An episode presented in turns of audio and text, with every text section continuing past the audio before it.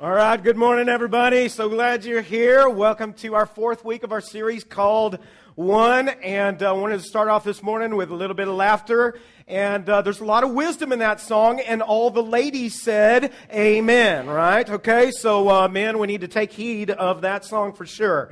Well, this uh, morning, I really felt led uh, as Pastor Randy kind of began to talk about mutual submission last week, and he kind of began to touch a little bit about roles. I just kind of felt led by God to just, as we continue in our series called One, to explore some of these roles just a little bit deeper and talk a little bit about them. So I wanted to, I want to talk and grab men's attention today. I wanted to get your attention, so I, I knew that song would get your attention. And uh, one of the things we've been learning in our series called One is that God really desires for us to have unity. God wants us to have unity. He, he wants us to have unity uh, in our relationships. He wants us to have unity in our fellowship with one another. God loves unity. What we find is the scripture says that the, the Father, the Son, and the Holy Spirit, they are one. They're one. They set this example for us. And God loves unity. Uh, uh, the first week and as well as last week in John chapter 17, Jesus, when he was in the Garden of Gethsemane, he prayed for unity. He prayed for his followers to live as one, as he and the Father are one. He wants unity in our churches. He wants unity in our marriages. Ephesians chapter 4. Last week, Pastor Randy was in Ephesians chapter 5. And in Ephesians chapter 4, the whole part of Ephesians 4 is about living life in the Spirit of God. And he talked last week about mutual submission and submitting to one another. That's what 521 says. We submit to one another out of reverence for Christ in the way that we love each other. How do we begin to do this? Well, look, this is what Paul says in the chapter prior to Ephesians chapter 5. He says, I therefore, a prisoner for the Lord, I urge you to walk in a manner that's worthy of the calling to which you have been called. And look at what he's going to say. He's going to give some characteristics with all humility and with gentleness and with patience, bearing with one another in love. Now tell me that that would not make a difference in your relationships, in your marriage, when we begin to live in this manner with humility, with gentleness, with patience and love, bearing with one another in love. And then he goes on, eager to do what? Say it with me. Eager to maintain the, the unity, the unity of the Spirit through the bond of peace. And then he's going to begin to give us these examples. There is one body and one spirit, just as you were called to the one hope that, the, that belongs to your call, and one Lord, and one faith, and one baptism, one God and Father of all, who is over all and through all and in all. There's no question that God loves unity. God loves unity. He loves oneness. He's modeled that for us. And there's nothing more attractive to those that maybe they're not believers and they don't know the Lord yet. There's nothing more attractive than when they see people who call themselves Christ's followers living in unity with one another. Living with that gentleness and respect, and living with, with uh, uh, patience with one another, and living like that. And, and uh, on the flip side of that, there is nothing more repelling to those that don't know the Lord when those that say they know Christ don't live like that, and instead they're quarreling and they're selfish and, and they live in a manner that dishonors God. And, and so this passage in Ephesians chapter 4 is all really about it's about dying to self and living in the Spirit. It's about dying to self, living life in the Spirit. It's where Pastor Randy took us last week as he talked about this mutual submission to one another and this is about living in the Spirit of God. To live in the Spirit of God, you remember last week he gave the example of the sponge. To live in the Spirit of God, to be filled up with the Spirit of God, you have to empty yourself, right? You empty yourself of your own desires and all of this. This is what this all means and, and kind of how this all comes together. And again, he touched on the roles, and I want to go just a little bit deeper. God not only wants unity in our churches, you know this? God wants unity in your marriage if you're a married person. It brings honor and glory to God when you are living in unity with your spouse. It's a picture of, of Christ in the church. And we discovered in Genesis chapter 2, Jesus quoted it when he was talking about marriage and divorce. We, we, uh, we, I mean, this, this passage of Genesis is quoted by Jesus. It's quoted by Paul. It's quoted in Ephesians chapter 5 as he's going to be talking about husbands and wives. Jesus talks it, uh, about it whenever, uh, whenever the Pharisees came to him trying to trap him in his words. And, and in Matthew chapter 19, Paul says this, he, or Jesus said this. He answered, Have you not read that he who created them from the beginning, he made them male and female? So they're distinct, right? They are different. He made them male and female and said, Therefore, a man shall leave his father and mother and hold fast to his wife, and the two shall become, everybody say it with me, they shall become what? One flesh. The two shall become one flesh. So they are no longer two, but one flesh. And what therefore God has joined together, let not man separate. These are the words of Jesus. And Jesus is quoting what was in Genesis. Paul quotes it in Ephesians chapter 5. Paul also quotes it in 1 Corinthians chapter 6. God makes it very clear that he wants a husband and wife and a family and a home to be in unity together. He wants a husband and wife to leave the, uh, you know, to, to leave and to become independent. It doesn't mean you have to move away, but it means this that you, you're starting your own family. You're independent now, and, and you're independent from your parents in this sense. And God wants you to grow up, and God wants you to grow in Christ and grow into the responsibilities that He has made for you as a husband and as a wife, and the two shall become one. Notice it says become one. It doesn't just happen instantly. How, and here is the deal. We, we've been talking about this over the last four weeks, and we've been saying we need to be one. We want to live as, as one. We want that to be what our marriages are like. But the big question that comes up is how do we get that? How do we become one? How do we attain unity? Well, this is something good to write down. This isn't in your notes, but this is something that if you want to know about how do we begin this process of becoming one, listen, it's not the, it's not the physical act of sex or anything like this. Here's how we begin the process of becoming one. Unity is the process uh, of dying to self to become one. Let me say that again. Unity is the process of dying to self to become one. And when you become one, you don't become one in person.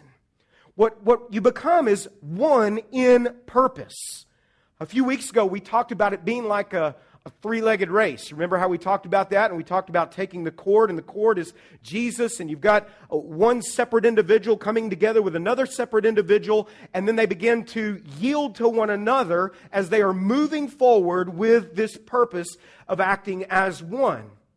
Listen to me, this morning, you don't become one just because you're married. There may have been an act of consummation, but this doesn't mean that you're living in unity. This doesn't mean that you're living in oneness. A couple could be married for 50 years and not be unified.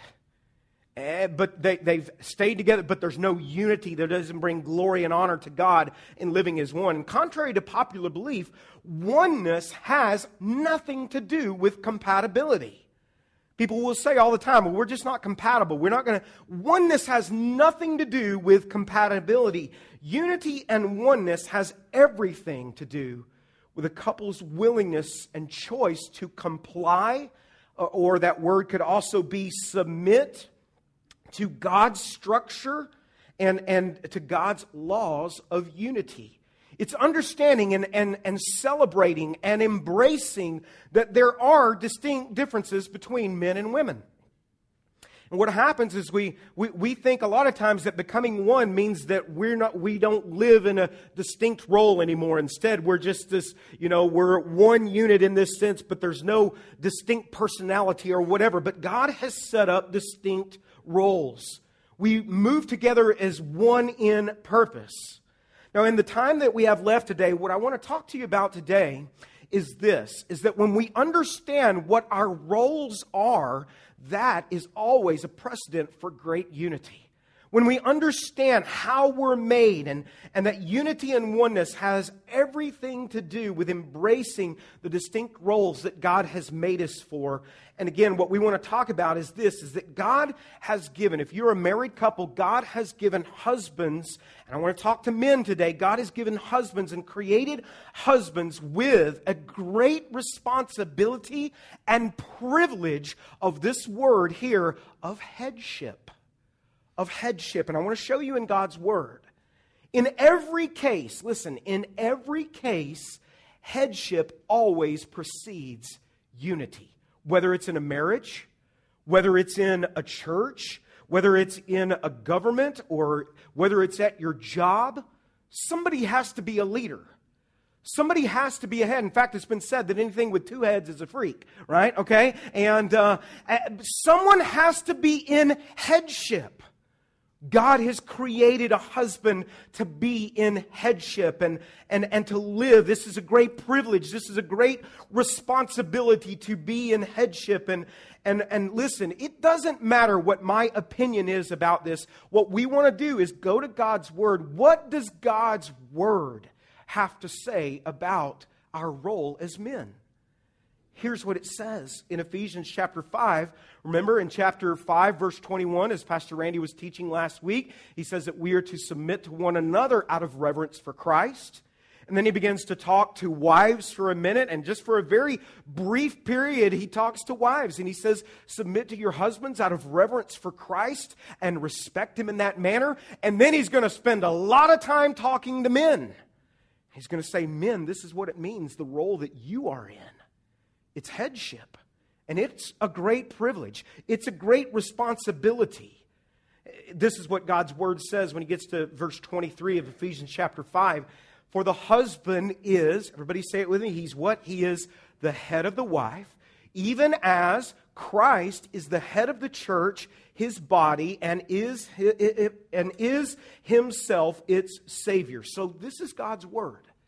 This isn't my opinion. My opinion doesn't matter what God's Word, God has set this up in a beautiful way. And when this is working together and a husband is living with a proper understanding of headship and a wife is, is respecting that authority and respecting that headship, I'm telling you this, it's a beautiful thing.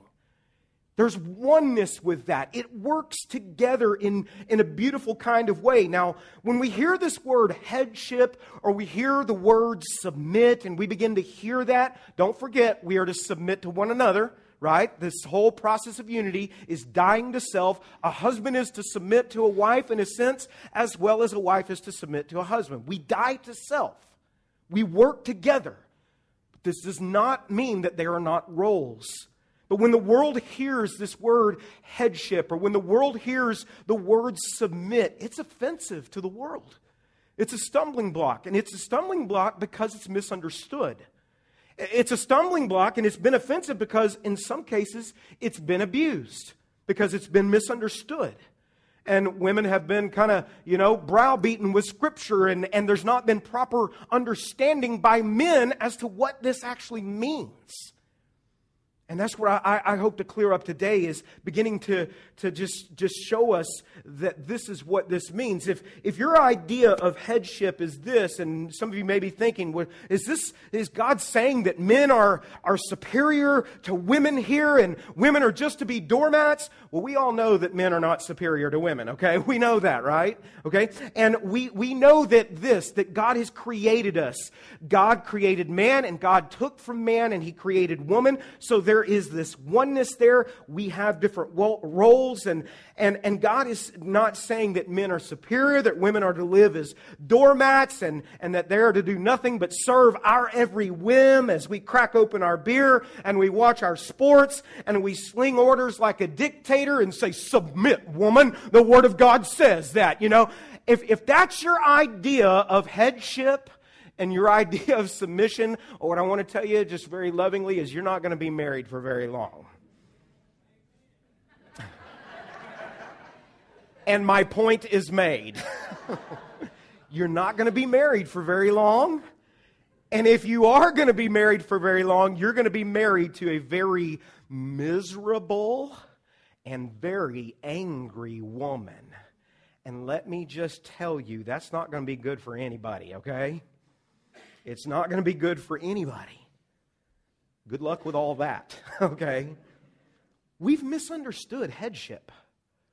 We've misunderstood it. We've women have misunderstood it because again, maybe in some cases men have have have not taught it properly or men have abused it. Uh, in in many cases, I believe men have misunderstood it. And maybe we're wanting to be sure that we're being more politically correct. Let's be biblically correct, okay? And, and let's, let's live in the way that God has called us to live. And so, what men have done, because we have misunderstood it or we don't understand it or the responsibility intimidates us, men, we have abdicated the headship. And, and what I mean by that is we've said, that's okay. You know, I don't want the responsibility. I, don't want to take that on. That's, that's, you know, I may mess this up and that's a lot of responsibility. And so I'm just going to kind of, you know, step aside. And what happens is we see men, a lot of men become passive. And they become passive and they don't lead and they're not leading their families. And, and a lot of men don't want to accept the responsibility. And I think this is true because a lot of men don't know what to do. We're like, uh, we don't know how to do this. We're afraid that if we do this, because we don't know how, we're going to mess this up.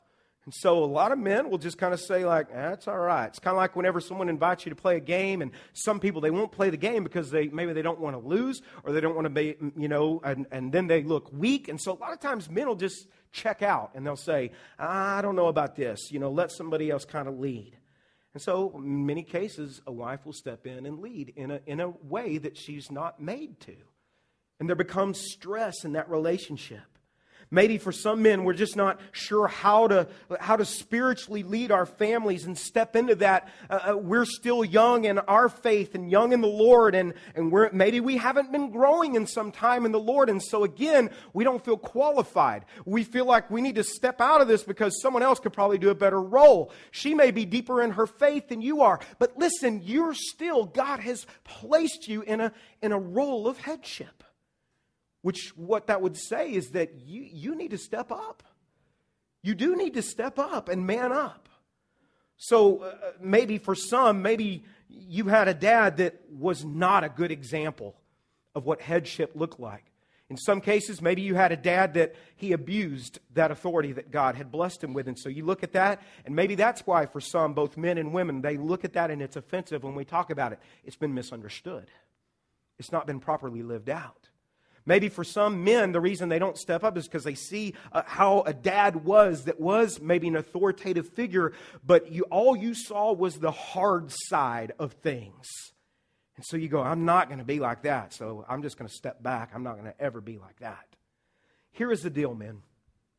We need to understand that God has given us a responsibility of headship despite whatever you saw in your dad, uh, whether it was good or whether bad, whether it was bad, it does not relieve you from the responsibility of headship that God has placed in your life the responsibility that is there, whether you had a good example or not.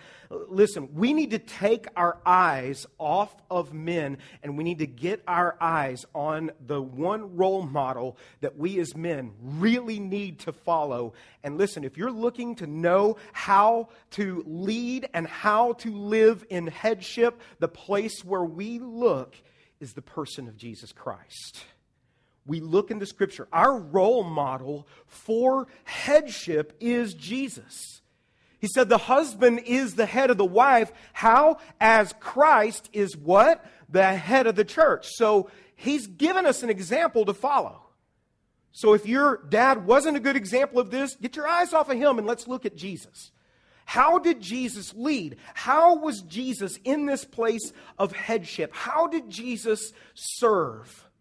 One of the things that's one of the saddest parts of Scripture, there was a time in Israel's history where God, through the prophet Ezekiel, was confronting those that were leaders among God's people. They, there were men that were leaders among God's people, and uh, they were in a, a, position of authority. Many of them were spiritual leaders. Some of them were political leaders, leaders in the community. They, they had a role that had been given to them, and, and, and they did not step up to the plate. They didn't do what they were called to do. Men were not being the men that they were called to be. And so their nation, as a result, got way off track. Dads were not being what dads were made to be, and husbands were not being what husbands were called to be. Uh, spiritual leaders were not being what spiritual leaders were called to be. And so their husband got way off track, and their land became a land that was filled with violence and corruption and selfishness and sexual immorality. Sound familiar? Are you with me? Because people were not being, the men were not being who the men were supposed to be and they weren't living up to the responsibility that God had given them. And so, through the prophet Ezekiel, this is what God says. This is one of the saddest scriptures in all of the scripture. He says, I looked for a man. I looked for a man among them who would build up the wall, who would come in and, and, and would build up the wall and stand before me in the gap on behalf of the land. Look, so that I would not have to destroy it. But this, look, look at this next part. This part's sad to me, but I found none. At this time, as the Lord was coming looking, he couldn't find a man that would stand up, a man that would say, I accept the responsibility that God has given me.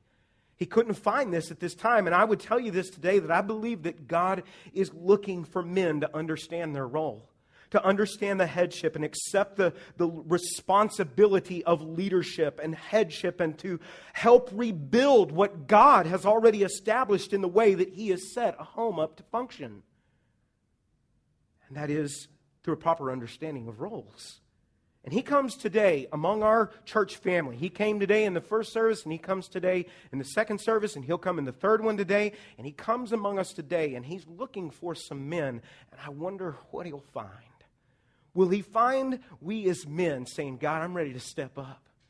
Or, God, I've been stepping up. I'm here, Lord. I'm, I'm a man that will stand in the gap on behalf of my family. My goal today is not to, to beat up men and say, men, we're not doing, you know, to be sorry or we're being sorry here or whatever. You know, you, that happens a lot of times. It's funny because it kind of happens that growing up, it always kind of happened on Father's Day. I would always hear a message where men kind of got beat up on Father's Day, you know, and uh, with being sorry dads. And this is, a, you know, that's not what we want to do today. That's not what we're about today. Um, by, by the way, try that on Mother's Day. That doesn't work on Mother's Day, okay? And, uh, which by the way is next week, okay? We'll be talking about women next week and that role that God has made them for, a beautiful role that He's made them and, and the way that He's made them.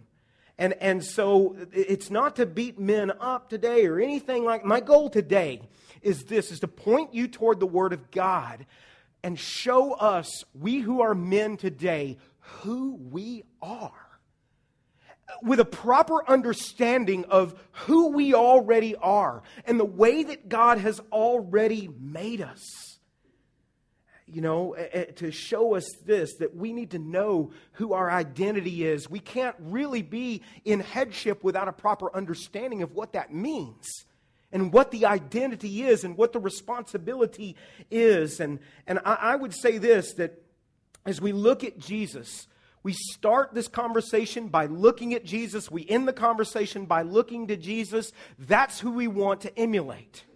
Jesus is the role model for headship. He's the model for all of us, but he's especially this model for men who are in a place of headship as a husband. So we want to know our, our identity. And why is it that so many men, why is it that men today, there are a number of men who will not be what they're made to be. Again, I think there's a big misunderstanding about that. They were given a bad example, but I would tell you this I think that the church, because this, there's a misunderstanding, I think that the church as a, as a whole has failed to establish what godly manhood really looks like. What does a godly man look like? I love how John Eldredge puts in his book, Wild at Heart. He says this that the church has tried to turn Christian men into just a bunch of really nice guys. And so, what a lot of men and men who are out in the community that we live in, especially here in Texas, right? We hear that, and a lot of men go, That sounds weak. I'm out. You know? Now, I would tell you, God does want you to, to, as we look at Jesus, you see instances where Jesus was able to, I mean, children approached him. He wasn't so scary and manly that they wouldn't come up. I mean, Jesus was tender when he needed to be tender. He was compassionate with those he needed to be compassionate. But I'm going to tell you, you look at Jesus, you'll also find a man who stood up for what was right. You'll find Jesus at certain points. He's in the, in the house of God and, and they are corrupting it. And he takes a stand and he drives them out. And he says, You're not going to treat God's house that way. It's to be a house of prayer. I mean, you're going to find instances where Jesus takes a stand against the Pharisees. And you'll see this over and over again. And a lot of times, what we as men, as we've thought, well, they're just trying to make me into this really nice guy. And so I don't, I don't really want that. If I'm a nice guy, I'm going to get run over in this world. God did not make you just to be a nice guy, okay? He's made you to be so much more than just a nice guy. And if you look across the church of America today, what you're going to find is you're going to find a, a bunch of really bored men. Men that say, I don't really, you know, I'm out. I don't really want to be a part of that.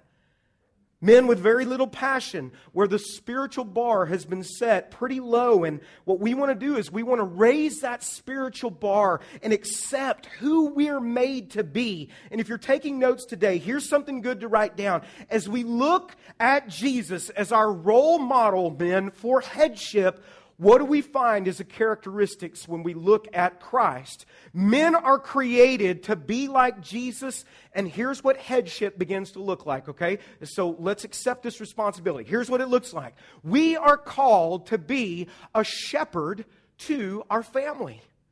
This is what we're called to be. This is what you're made to be. This is what, what God has been doing within you from the very beginning of your life, is creating you in this sense to be a shepherd to your family. Now, a lot of times when we hear a shepherd, we kind of think, I mean, that's a guy with a little, you know, stick over there, and he's got a sissy looking little, you know, robe on because we've seen those precious moments, shepherds, you know, and we kind of think that's what we're supposed to look like. Okay, get that out of your mind because shepherds were bad to the bone. Okay, last week, I don't remember which service it was, but while we were taking up the offering, someone's phone went off, and bad to the bone was the ringtone, okay? We need that today, okay? And uh, because these shepherds, they were tough guys. Look at this. I want to I wanna show you in John chapter 10, verse 14. We're going to be, we're going to be spending some time in John 10. We're looking at a few different passages, but really, John chapter 10, verse 14, where, what does Jesus say? And, and who are we to emulate? Jesus. What does he say? I am the, everybody say it with me, I am the what? The good shepherd. I know my sheep, and my sheep, they know me. So we're to emulate Jesus. Now, what does a shepherd do? Here are some characteristics of a shepherd. If you're taking some notes, these are some things for you to apply in your home today, in your life. Here is what a shepherd does. Jesus is, is our role model for this. What a shepherd does first is he leads courageously. He leads courageously. In John chapter 10, if you, if you look back in John 10 and you go back to verse 3 in the second part of the verse, it says this. In the NLT, it says, He, that's speaking of the shepherd, he calls his own sheep by name and he does what? Everybody say it. What does he do? He leads. He leads them out. He leads them out. When he has brought out all his own, he goes on ahead of them and his sheep, they do what? They follow him. They follow his leadership because they know his voice. His voice is stable. His voice is something that they follow. They look to him for leadership, they look to him for respect. A couple of weeks ago in our staff meeting, we were talking about shepherding we were talking about what that meant and what that looked like because we're, we as pastors here, we're wanting to be better shepherds and we're wanting to do that. And so we started talking about that. And I came across this example uh, as I was kind of studying this on my own of a guy who was a shepherd and he had 400 sheep and he was trying to get them all into a building and he, he was behind them trying to push them in and drive these sheep into the building. He couldn't get them to go in. They would not go in. Finally, he went, I've got to lead them in. So he goes and he picks up one of the more docile sheep and he picks it up. He gets in the front. He walks in the building. The rest of the sheep followed him in. You see, uh, you're called to be a shepherd, not a cowboy. Okay, I know we like to be a cowboy, okay, but you're called to be a shepherd. a cowboy drives cattle from behind, right? Kind of is always pushing them and, you know, getting them to where he wants them. A shepherd leads. A shepherd is a leader, he leads them. And you're, you're made to be a leader, men. You're made to be a leader wherever you are, no matter what status you are at within a job or with you're made to be a leader at your job, you're made to be a leader in your church, you're made to be a leader in your community, but especially you are made to be a leader in your home. You are called to headship. You're called to be a leader. God has entrusted you. Listen, He has trusted you with a sphere of influence around you and it starts in your family. He's, he's entrusted this to you. And, and, and, and he's called you to be the leader to those around you. Now, what happens is we start when we start talking about this, a lot of men will check out because we're afraid that, well, that means, you know, I'm not, I'm, I'm not qualified to do this. Or, you know, again, I, I, I'm, I just, man, I, some of the things that I might do during the week would disqualify me from this. And, well, that would just say that we need to step up and we need to start being men of integrity. And, uh, but here is the deal. A lot of us, we look at this and it, it scares us to death. God is not calling you to be perfect, He's calling you just to be a leader. He's calling you to point, give some directions. And even if it's the wrong way, what your family's looking for is someone that will say, I just want to follow somebody. I want to follow a man. Now, we, we want to help you go in the right direction, right? But, but, you, but that, listen, the, the Bible says this that where there is no vision, and as a leader, you're supposed to be, vi- be given vision to your family. This is the direction we're going in. This is how we want to live. This is how we do home here at our house. This is how we treat finances. You're the one that's supposed to be giving direction. The Bible says where there is no vision, the people what? They perish. Don't be passive. God's called you to be active, He's called you to, to lead. You point the direction, you lead out. God's not expecting you to, to be perfect. What God is wanting you to do is He's wanting you to accept the role of headship. I promise you, if you'll, if you'll lead and you'll step out and you're living a life of integrity and you make some mistakes, what a man does when he makes a mistake is he owns it and he says, I made a mistake. And people respect that. They're not looking for perfection. Your family's not looking for, perfection. They already know you're not perfect. They're looking for someone to step up and res- accept the role. It's active, it's not passive. What you'll find is, is very strong women. We have many very strong women within our church. I praise the Lord for that. Uh, very strong women, but even in the heart of a very strong woman, you'll find a woman who is submitted to Christ and she submitted to Christ before she submitted to anything else that she is crying out. And, and when we talk to most Christian wives, they are crying out and they're saying, Just lead me. Just step up and lead. That's what they're crying out for. Will you please lead me? You don't have to be perfect. I don't expect you to be perfect. I just want you to step up and I'll follow you. I will lead. I mean, I will follow your lead. We're called to lead. It's a responsibility that comes with headship. It's active, it's not passive. We need to do away with the passive mentality that many men have taken upon ourselves. It's active leadership, it's responsibility. The very first sin, I believe, when you look in the garden and you see the Garden of Gethsemane, the very first sin that I think really Adam did was he did not step up and protect his wife as she was deceived by the snake, he, he knew what was going in. He should have stepped in. He was being passive and he just went right along with it. And now look at where we're at, okay? He should have stepped up and said, Not here, not in my house. I'm going to protect this. This was his responsibility. As a shepherd, you're called to lead courageously. What else do we find as, as a uh, characteristic of a shepherd? Men, I know you're going to relate to this. A shepherd protects bravely. You know you're made for that. You know that's what you feel in your heart. You want to protect your country. You want to protect those you love. You want to protect your family. In the Old Testament, there was another famous shepherd. His name was David. And he was just a young man at this time. He was a boy, and the Bible tells us about his life as a shepherd. David was standing before Saul. Saul was in headship over the country, the nation of Israel. Goliath was threatening them, and Saul was in his tent being passive. David came and he saw all this going on, and he was like, I'm not putting up with this. And so he goes before Saul in submission to Saul's headship, and he says, Can I go fight this guy? I'm going to take him out. And Saul's like, Oh, you can't do this, you know. And, and, but Saul was the one he was supposed to be facing. But Saul was in his tent, cowering away and not living up. The Bible tells us that Saul was head and shoulders taller than every other man in Israel. And that he looked like the one that was, but, but what we end up finding, David goes on and he says, David persisted. I've been taking care of my father's sheep and goats, he said. He said, when a lion, okay, now when we read this, it, it, we're not talking like a Wizard of Oz type lion, okay?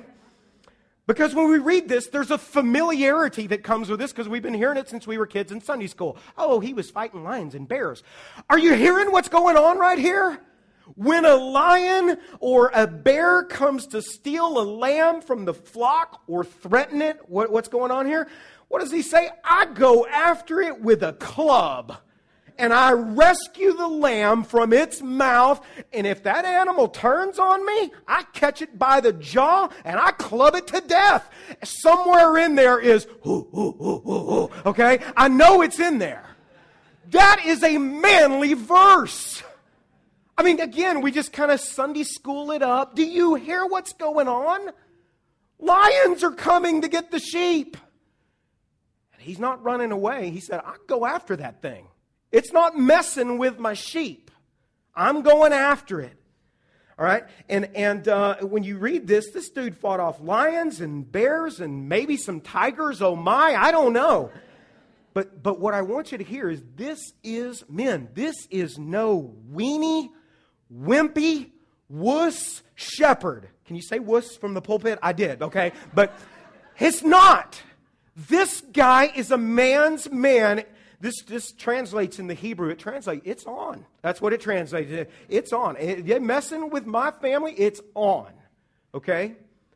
That's why, men, when you hear some strange noise in the middle of the night, you're the one that gets up, right, in your boxers or your, your tidy whities to find out what it is. And, and when you see that it's a cat, you take it out, okay? take it out. That could be your lion right there. Y'all know my love for cats. I am just curious today. How many of you would say you have a wife or kids or someone that you know that you are called to protect, would you just lift your hands today? You know you are. How many of you would say you know that you would do this? You would even die for them. Would you lift your hands up today? You would die for them. You know you're made with that inside of you. Now, let me ask you another question. You would die to protect them, right? Men, how many of you would live to protect them? You know what I'm saying? You live to protect them. And the way that you protect and the way that you lead, you live, uh, uh, you, you live in this sense of, you know, of not being passive. And I'm going to tell you this that, listen, uh, despite the way that culture sets men up and portrays us to look a certain way, and we just kind of go with it or whatever, because a lot of times there's a lot of truth in it. Listen, you're made to be a protector. You're made to protect your family. Bible tells us this is your family is under I mean we know this your family is under assault every day. Your wife is under assault by the world. Your kids are being barraged by the media and all the things that are in our culture today are coming at them. Who's their protector? You are. You're the one that's to protect them not bring it in your home. You're the one that says I'm going to protect physically and spiritually and emotionally because God made me to be this way. I don't know if you know this, but there is a lion that is lurking about in 1 Peter chapter 5 verse 8. Right before this, if you were to look at the whole context of this, you would see that he's talking to spiritual leaders, he's talking to shepherds. And he's saying you got to be alert. Look at what he says in 5 8. Stay alert, shepherds. Stay alert. Watch out for your great enemy. Who? The devil. He prowls around like a roaring lion looking for someone to devour. He's looking to take your family out. And that ought to cause the hair on the back of your neck to bristle up a little bit and say, Not my family. I'm not going to bring junk in my, I'm going to protect. I'm going to lead. I'm going to step up in this way.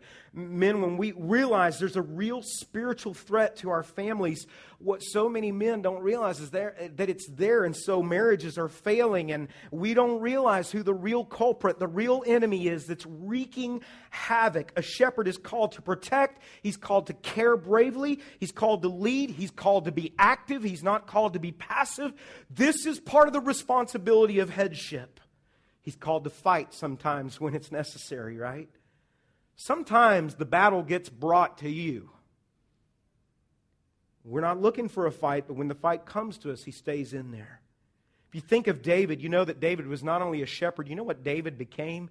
He became a warrior, a great warrior that led his nation. We look at Jesus, we see someone who is willing to stand up and fight for those that were weaker. He stood up. He wasn't some wimpy, mousy looking little man that they've made him to look like in some of the pictures. He was a man's man. Do you know fishermen were, rough fishermen were attracted to and wanted to be around him? You can't be a wimp and those guys want to be around you. He was a man's man. They were attracted to his leadership. This is what God has called us to be like. And you know what? When you look in the scripture, what you'll find when you see Jesus in the book of Revelation is you'll see Jesus as a warrior. You'll see that he's a warrior. I'm telling you that this is in the heart of every man. You've been created in the image of God. You've been created with this spirit. You are a protector. This is who you're made to be. Stop being passive and be active in protecting. God's been preparing you all throughout your life. He's been preparing you just like He did David as this shepherd. He's been building you up and making you in this. And when the lions came for the sheep, He was ready. And God's been doing the same thing with you. And you maybe have gone through some things in your life that have been difficult, but God has taken those things and He's using them in your life. He wants to use them in your life to make you into the man that you are today. Even God can take horrible things, and, and God, when you yield to Him, can take those things in your life and make you into a great man that's strong. When you allow these things, when Goliath came and he defied the name of God, David was ready. He didn't back down. God was preparing him. You know what? I, I, I, I'm a dad, and I have a 15 year old son, and I have a daughter, so I see both sides of this, okay? What I see in as I've been raising my son, as I've been seeing this spirit has been in him from the very beginning. This little warrior spirit, okay? He's got it. I see this in him that God's been preparing him since he was a little boy. I, uh, I also am, am very close to my nephews, and I see it in my nephews. I mean, Luke, all he ever wants to do is wrestle with me and fight and all this and punch and all this, okay? And I mean, it comes naturally for them, right? Okay? You don't have to show them this. They're made this way. My nephews, Aaron, he, he just, when he sees me, he does this. He wants to fight, okay? And uh, my other nephew, Nate, okay? Every time Nate sees me, he doesn't say hello, he punches me. That's what he, that's what we do, okay? And, and so it's like ingrained within them from the very beginning. Now, my daughter, Trinity, she wants to have tea parties. And I have tea with her, okay? And Trinity's always wanting to hug and snuggle and climb up in daddy's lap. If Luke ever tried to do that, I'd smack him one, okay? All right? He, but he wouldn't. Uh, no, really, I'd let him, okay? But, uh, but he wouldn't because he's like, he wants, if he was climbing in my lap, it would be because he wants to hurt me, okay? And he wants to fight with me. With Luke, it's always been different. He wants to fight. He, we've always wrestled. So we have WrestleMania in our house. And, and it was a lot easier when he was younger and smaller. Now he's 15 and he's filled in and he's big. And when we wrestle, we hurt each other now and we break things in the house. And Hope shakes her head and she doesn't understand, but it's what we do. It's what we're made to do. Trinity sees us and she's thinking it's all going to be fun. And she comes and she wants to get in the middle of the, of the wrestling match. And she does. And within 30 seconds, she's mad and uh, either hurt and she's crying. And she tells me she's going to go tell my, her mom on me, okay? And, um, and that's what she does. And then Luke and I, we just keep fighting. You know, this is what we do. I, I, God has been preparing Luke. I believe this. He's testing his strength. He's, Luke's always testing his strength with me now. And sometimes it hurts. And as he's doing this, what I see here is I see this is that God is preparing him. Because at some point, he is going to have to take a stand at some point in his life. And I'm not saying that that's always physical, but he's, God's preparing him. He has this little spirit within him. All of, all of our boys do. I look back on this passage in John, I see that it's not a matter of if you're going to have to fight for your family and protect them from the wolves. If you keep reading that passage, you'll see it's when the wolves come. And then you got to stick it out in there and be the protector. There's definitely a time to turn the other cheek, without a doubt. Jesus said that. Ecclesiastes tells us that there is a time for peace, but you know, Ecclesiastes also tells us there's a time to fight. There's a time to protect. There's a time for war. And for far too long, I would say that the church has stripped men from the, per, the permission, from permission to d- draw a line in the sand and say, I'm not taking this anymore. You know? I'm, I'm not, I'm, I'm going to protect. I'm going to protect. And again, there is time to turn the other cheek. And, and you know when that takes a strong man to know when the time is right to do that. And there's also, there's a time to draw a line in the sand. And you see Jesus do this often when injustice was around him he would stand up and he would fight for those that were weaker. Now, I know what I'm about to tell you is going to be somewhat controversial for some of you, and I might get a nasty email or two. I have a new email address, okay? You ready? Here's what it is it's Pastor Randy at eaglesviewchurch.com. That's my new email, okay? And so if you have a nasty note, that's my email right there. And um, this is one of my favorite as, as, we, as we move towards wrapping this up. It's one of my favorite Luke stories, okay? And my son, when I see this kind of spirit within him, this is a classic Lukeism right here. I remember when he was a little guy, and I'd taken Luke to the park uh, down here in Saginaw, Willow Creek Park, our community, okay? You may think this doesn't sound very pastorally, You'll hear that often about me, okay? And but here's what here's what happened. We went down to Willow Creek Park. We were having a good time, and there was this bigger kid that wouldn't leave him alone. And just kept kind of pushing him around. And Luke was really at this time, he's probably about five or six, and he just this kid kept pushing him around and stuff like that. And I was kind of watching this whole thing go down. And I was just going, hmm, I don't know what to do about this. I'm a pastor in the community. So I, Luke came over and he was like, "This kid's pushing me around." I said, "Just kind of stay away from him. Walk, walk off. You know, let's just, let's not go looking for fights. I am a pastor, okay? And uh, just go find someone else to play with." The kid kept following him around, and uh, and so anyhow, I saw the kid's dad, and I kind of said, and I just kind of went like, "You gonna do anything about this?" And he said, "Boys will be boys." I said, "Oh, it's like that, okay? All right." Testosterone level was growing at the playground, okay? Your pastor, you'll be proud, okay? And, um, and so I'm sitting there and I'm seeing this go down, and finally this kid takes a cheap shot on Luke and knocks him to the ground or whatever. Not punched him, but they were just playing really rough. And Luke was, again, little guy. He was mu- this kid was much bigger. And Luke looks at me and he gives me the look like, Can I do something about this? And I said, Luke, get him. And we I've been prepared. We've been wrestling. We so Luke got him, took him to the ground. The, the, the other little kid started crying, and um, and you should have seen my face. and I said to the dad, "Boys will be boys."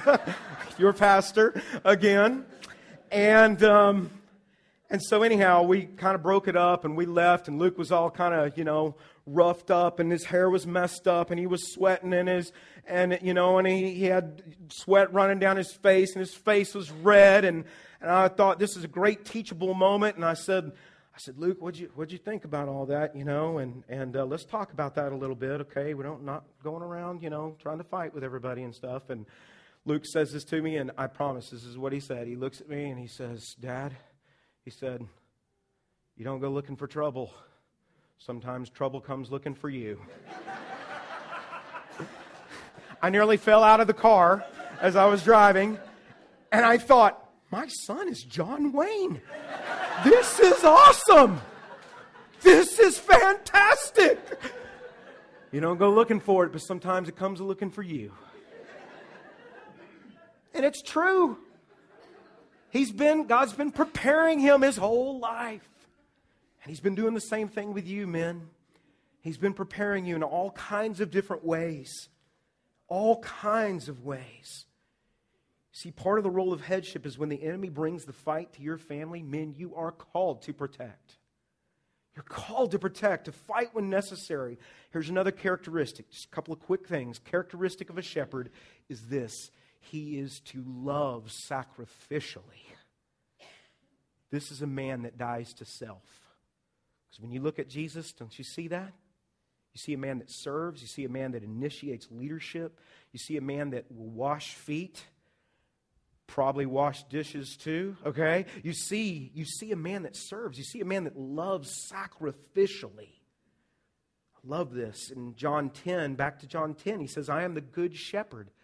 The good shepherd does what? He lays down his life for the sheep i believe that's physically but let me tell you what i also think i think that's deeper than that i think that when we're as we're talking about one and oneship and unity, you know what I think? I think this also speaks of he's a man who will die to self. Pastor Randy last week talked about this cycle of respect and love and, and listen, when we get to this place of, of kind of being butting heads in this sense, and we're, and, and we're trying to determine, I, I believe this, Pastor Randy believes this, he said it last week, I agree with it 100%. Somebody has to start the cycle of humility and dying to self. Somebody does. Men, I believe that's our calling to be the first to initiate. When you emulate Jesus. Do you remember they wouldn't wash feet? What did Jesus do? He got up, he led, he washed feet. That earns respect. Earns respect when we live this way. This is what a man's called to do. This, this means, sometimes it means giving up something. Sacrifice. What is a sacrifice? A sacrifice is to give up something that we love for something that we love even more. That's what it means to sacrifice. To give up something that we love for something that we love even more. And this is driven by my priorities. My relationship has to be God first. If I'm married, my spouse is second. Then my kids come. Okay? What, what women are wanting in a man is a godly man. What they need from you is for you to say, God's first in my life. Because when you put him first and you start acting like Jesus, that is a man that can be loved and respected. As you look more and more like Christ, what is it that maybe God's calling you to sacrifice? Maybe it's a part of one of your hobbies or something, so you spend more time. There's a season for everything. Maybe it's, it's, it's some time at work or whatever. I don't know. God, God will tell you, He'll show you.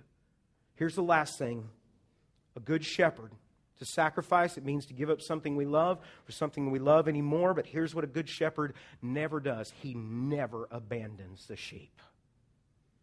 Never. He sticks it out when things get rough. That's headship. He stands in. He never abandons the sheep. Look at what John 10 says. Go to verse 12 now. The hired hand is not the shepherd who owns the sheep. So when he sees the wolf coming, he abandons the sheep and he runs away. That's cowardly, isn't it? That's not the shepherd, that's the hired hand. The shepherd stays in. Then the wolf attacks, and, and, and when he runs off, what happens? In the flock, he attacks the flock and he scatters it. The man runs away because he's a hired hand and cares nothing for a sheep. I tell you, that man is a coward. That man is selfish. A shepherd is someone that dies to self. He stands in. He says, I'm fighting this out. I'm protecting. I'm sticking it out even when things get rough. Jesus told us, did he not? I will never leave you. I will never forsake you. I will never abandon you. Your wife and your kids need to know that about you. Sometimes Hope and I, sometimes we fight. We get in an argument, just like anybody else does. And there are times where I have to come back to my kids and I have to say, because sometimes we have some pretty good ones, I'm telling you. And it's usually, again, when one or both of us is not being submissive to the Spirit of God and we're prideful. And I'll have to tell my kids, you know that your mom and I, divorce is not an option. We are going to work this out. You don't need to worry. We are sticking this out. And there's this relief that they have in knowing mom and dad are sticking this out. They live with that sense of relief. You don't have to worry about this. We may argue sometimes, but I'm never leaving. Never abandons the sheep. Some of you may have heard about this is this is headship. You may have heard about the cruise ship off the coast of Italy. Did y'all hear about that earlier this year? It, it, uh, they were going too close to the coast. They hit some rocks. They were going too fast. Uh, people died on this thing, and uh, they were just there for a vacation. And this ship was sinking. I watched a program on the Discovery Channel about it. It was fascinating to me. As the ship was sinking, people were looking for leadership. They were looking for someone to tell them what to do. And, and, and you know, they couldn't find the head of the ship anywhere. He had abandoned ship. So the Italian government, and I, heard this, they, when he finally made contact with the Italian government as they were looking for the leader, and people were dying and losing their lives, you know, and, and, and he got out, he bailed. The Italian leaders, or the Italian government, they, I mean, this is on the call. They told him to get his no good self back up on that ship and be the head that he was made to be and the leader. And I thought, wow That's what happens when people don't lead. They abandon ship, and the ship sinks. Even if the ship is going down, you're called to be the head. You're made for it. You're made for it. He never abandons the sheep. Paul said in Ephesians 5, last scripture, husbands, love your wives, he says, Love your wives as Christ loved the church. And look, look at what he says and gave himself up for her. This right here is an example of a shepherd. Our model is Jesus. Men look to Jesus. He's our model. He's our shepherd. There's a lot more to headship, but this is a great place to start right here.